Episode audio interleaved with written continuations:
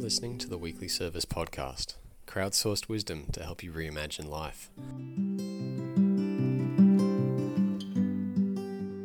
Harley Hefford is a drama teacher who today's curator Iker describes as the most creative person he knows. Harley talks about why he thinks everybody is innately creative, how play might be useful in darker times, and how he brings imagination into his daily life and overcomes blocks. Join Harley on this exploration of imagination as a multi tool.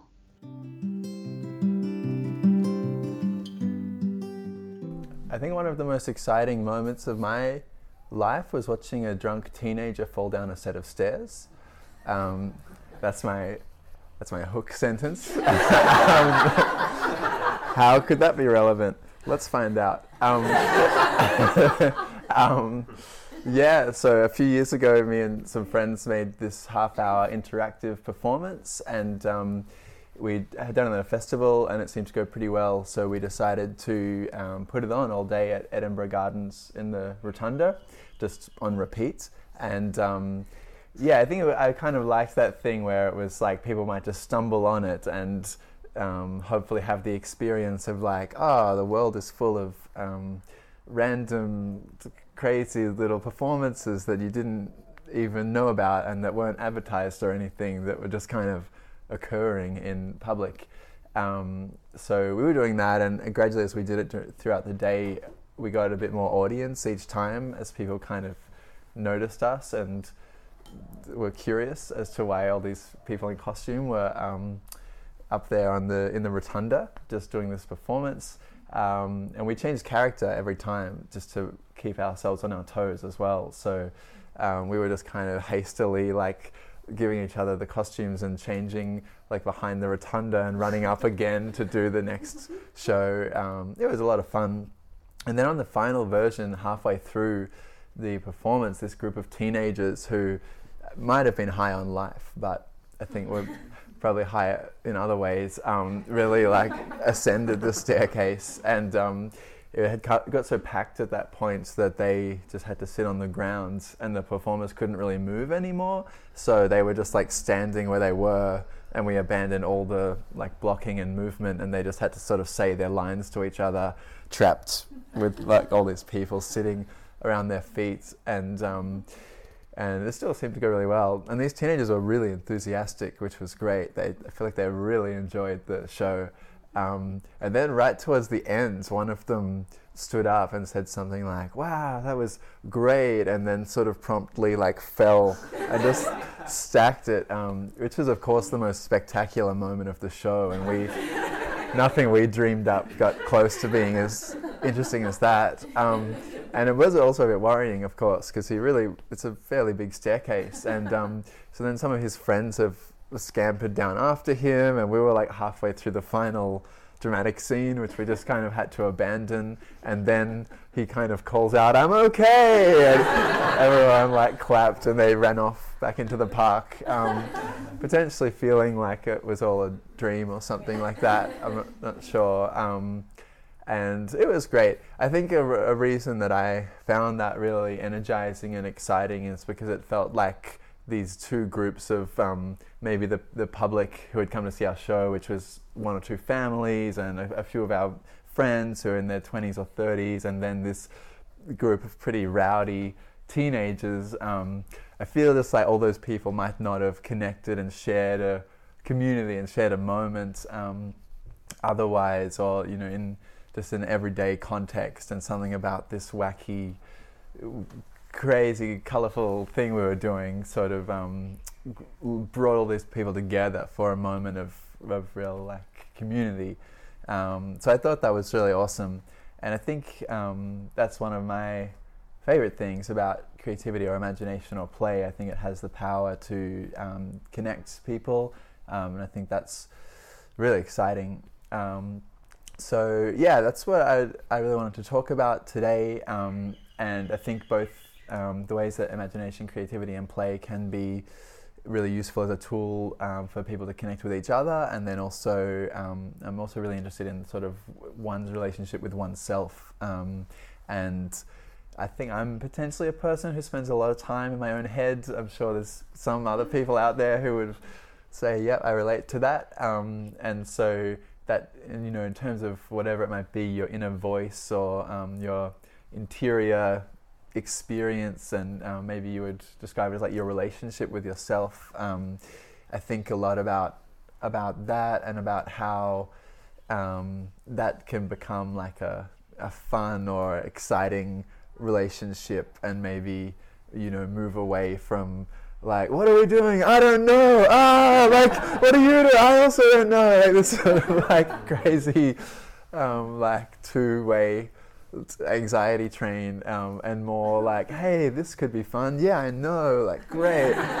You're so right. What about a thylacine? Yeah, let's get a thylacine. And um, uh, yeah, I feel like it's a constant, I don't know, journey or like point of interest in my life to um, explore ways to do that. And I think for me, it feels like there's this particular flow or this sort of um, creative, playful, and imaginative like rhythm that I'll notice myself in for for moments. Um, definitely, you know, couldn't claim to be there all the time. It's but maybe that sort of feels like the dream or something. And then I think I'm a bit interested in like what are the the ways that I might be in that space more of the time, um, and particularly in um, you know tough moments or, or, dark times. What are ways that um, you know I don't want to be thinking about ballerinas and thylacines because I'm not having a good time. I can't just like do some playful exercise, but maybe what's a, a way that that sort of spirit could be could be helpful in in combating that a bit. Um, yeah, so um, that's some of the things that I was going to say there. Great. Um, uh, yeah, something else I wanted to to talk about is I, I think that for me, like creativity is um, feels as natural as, as breathing or even as important as breathing. Um, I feel like a lot of this will be a little bit like preaching to the choir as well. I imagine a lot of the people in this room right now are really on board with this sort of thing, but um, yeah, hopefully still useful or interesting as a, a point of reflection today.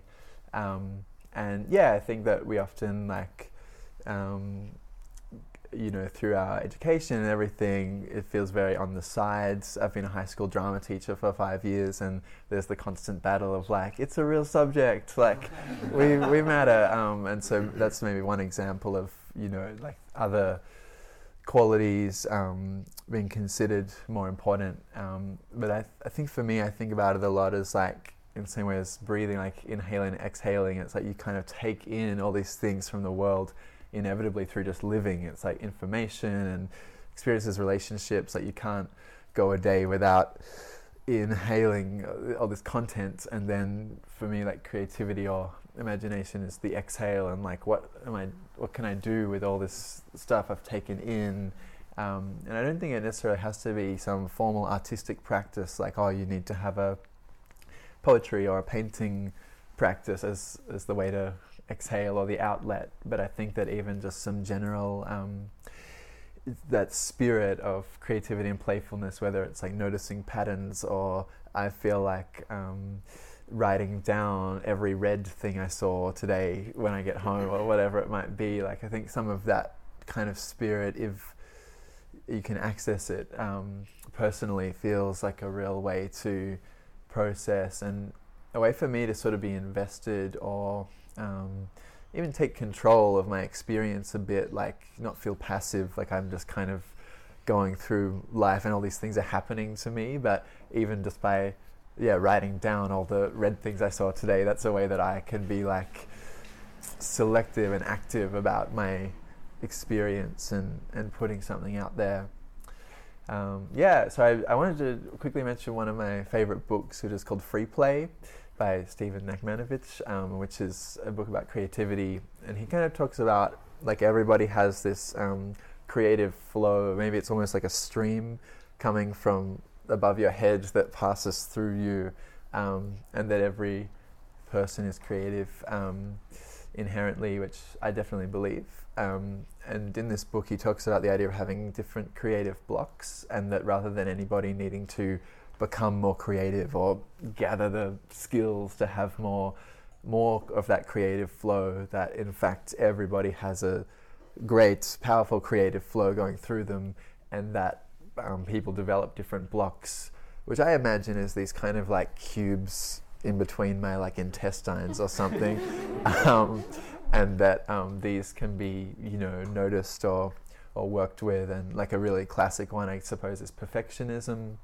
And I think I think about the blocks a lot as like questions. So maybe the question is like, what's the point of doing this if it won't be perfect? Or um, will people hate me if I make this painting that isn't perfect? Or you know whatever those those questions might be, um, or even some really big, um, pretty tough questions like, isn't there enough art in the world already? Why, do, why do I need more of it? Or like, aren't there these great people who have been training in a cave in France for 20 years and they're like they're doing this aren't they so much better than me? Like why, why would I do a painting when they could do a painting? Um, and etc etc I think there's all those sorts of questions and um, yeah I think there's a lot of value perhaps in like identifying those and then um, like for me that sort of spirit I was talking about of like well creativity is so nourishing and so important for you um, on a personal level that feels like it um, combats some of those questions like it's like well you know why would I do this when the master in the French cave could do it um, it, well, it's sort of like, oh, it's not about, I don't know, being better, or it's not about the fact that this that I need to outdo this French master who like really needs to get some fresh air because he's been in the cave for a long, long time. Um, it's like um, uh, for me, you know, just for me personally, this will be a really rewarding or meditative experience or whatever that might be, um, or even that f- for me connecting with my creative self and feeling excited and um, the the zest or like vibrance that comes through that is enough of a goal and enough of like a worthwhile prize in its own right. Um, that the outcome doesn't even matter so much. Um, so I've yeah I guess I've spent a lot of the last ten years making theatre shows as Aiko was kind of mentioning and um, bread pineapple as well um, at least once um, and um, yeah I suppose that it's been interesting. Like I have made a lot of independent or sort of underground stuff. Um, often, if I have gotten reviews, they haven't been very good, um, and um, there's it's it's chaotic. You know, we like the show we did um, Time Hop. Like there's, I think there's a lot of great things, a lot of awesome things happened, but we it was a big day. It was hot. It was the show went to like 3 a.m. or something. I think that you had like a sunstroke. that was yeah. so that was like every was a a, de- a, dedicated performer who yeah. So there was definitely it could be accused of um, having a lot of messy or chaotic elements, but I think that. Um, the you know we ended up with like maybe 40 or 50 of us involved and the spirit that we all shared and the energy and the like the audience had such a good time and there was a lot of like, oh, the mic didn't work for that song, or the, um, I guess we didn't get time to paint that set piece. It was just sort of half done or whatever.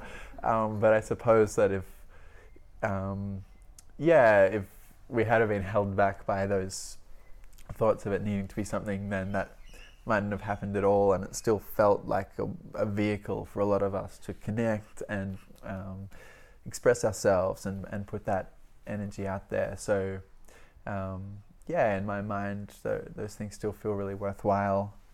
Um, yeah. Oh, and I also want to talk about another favorite book quickly, um, which is Improv by Keith Johnstone, who's uh, one of the classic um, people in the world of, of improv. And um, I really like this moment uh, he talks about um, of this painting exercise where uh, um, bunch of people were sort of invited to follow these instructions. First, you put a series of black lines on the page, then in the gaps between the black lines, you add a particular color, and so on and so forth. And the um, I guess the exercise was almost like a trick or a trap. It was kind of designed to um, make these people produce very messy and um, unbeautiful pieces. Um, and I think in the story, some of them even like tore holes in the page because they were being asked to put so much paint onto this bit of paper and make all these motions, and they ended up with just these kind of scrunched up, um, you know, weird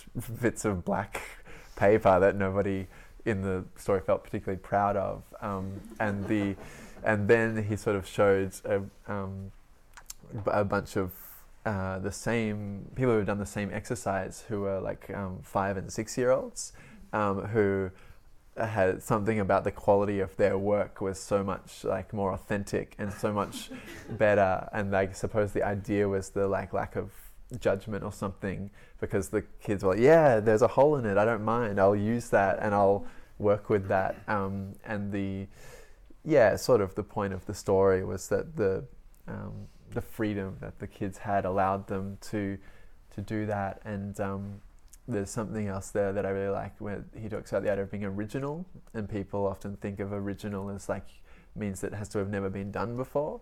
But um, he suggests this new idea of like original is connected to the origin, so um, your own origin, and sort of if something's authentic or if it's true for you, then it doesn't necessarily mean it matter if it's been done before. It just needs to be.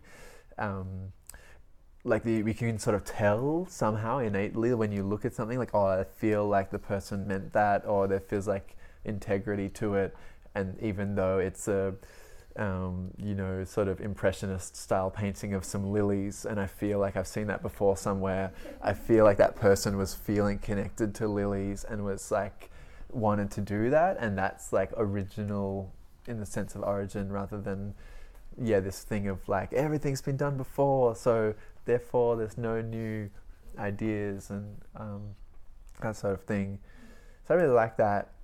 Um, yeah, and then one, uh, I suppose, of the final things I wanted to talk about was going back to that idea of um, creativity, play, and imagination in, in dark times. And this is definitely something I don't have any, um, you know, answers for or like concrete thoughts about. But I'm, yeah, I'm really curious and definitely thought it, it would be interesting to bring it up as a, a topic for for thought and, and discussion. Um, and yeah, I suppose in my own life, I feel very lucky or very glad that I, I don't feel too much of a sense of creative block personally. And I probably end up doing creative things every day. And like, it's just really I don't know, it feels very in flow. Like I noticed I had an extra 15 minutes before I got the bus this morning and I just added to this painting I was doing and there's no like, I can kind of just dive straight in, which um, yeah, I feel really grateful for.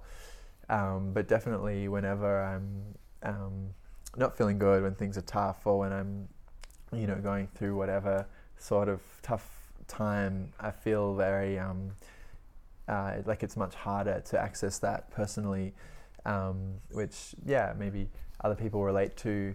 And I suppose sometimes there's that sense of like oh I can um, I'm feeling a lot so I can kind of write down my thoughts and this can be great um, content to use later because um, I've got all these uh, like ideas that I've put down um, and I think that can be great but I'm curious about ways that in that space it might be possible to um, connect with the, the sort of playfulness and the, um, the creativity that was there before. And um, like some something I'm thinking about a bit is from like Gestalt therapy. I heard about this idea where you write letters between your inner child and your adult self, um, and that exercise seems really cool. Like when you're in this space of feeling um, you know, immature and frustrated and being like, why do I have to go to work? Like, I don't want to do that. I don't want to have to get money. Like, this is.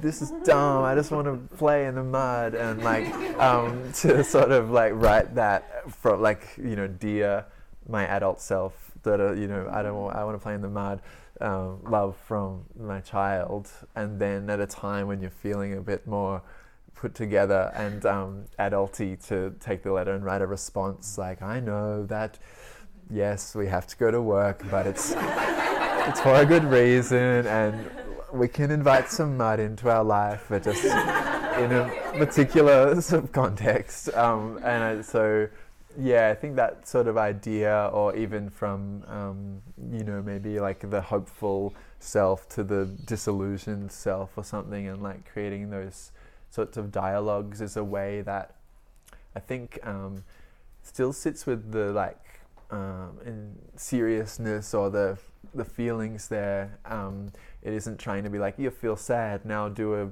unicorn dance or something, which I think probably people would be like, I'm no, I'm like feel really depressed. I'm not, I can't I can't access that. So it's I think some of those like yeah the writing the letter for me that's something I've tried and I'm like I can still even if I'm in that darker place I can still access that because it's it's still like um, listening to the the state that I'm in right now or you know even a journal prompt that maybe is something like what is um, what's something I find fascinating about the way I'm feeling right now or something like that that's just a little bit targeted and prompting a page of writing that isn't just like everything sucks and I hate the world or something. I hope this is relatable. Everyone's like, man, you've got to go to like therapy or something. Um, but um, yeah, like that sort of um, yeah, that sort of journal prompt, um, I think feels yeah feels really interesting, or even um, um, yeah, setting up like games with friends or something like I'm you know, I'm having that thought again. Like, let's make a tally or something like that. Um, and yeah, different ways of getting that that spirit there. I, maybe I had one more idea about it the other day. Um, oh yeah, this is kind of random, but I um, um uh, like kind of recently my housemates were having some disagreements and stuff, and there was a bit of tension um, in that classic way and um, I started doing a series of like news articles about um, about it, um, which was super fun. And it's a, the format. It's a real winner of a format to sort of like tensions escalated in the kitchen again. As, you know, nobody claimed ownership of the metal bowl that had been left by the sink for two days. Like, and um, so yeah, that felt like a really fun outlet of taking this tense situation, being playful, and then eventually, when everyone was feeling better, I shared the articles with the house. I think, I think we enjoyed it. Um, yeah, great. So um, I think that's like most of what I wanted to say. Um, and thanks very much for listening.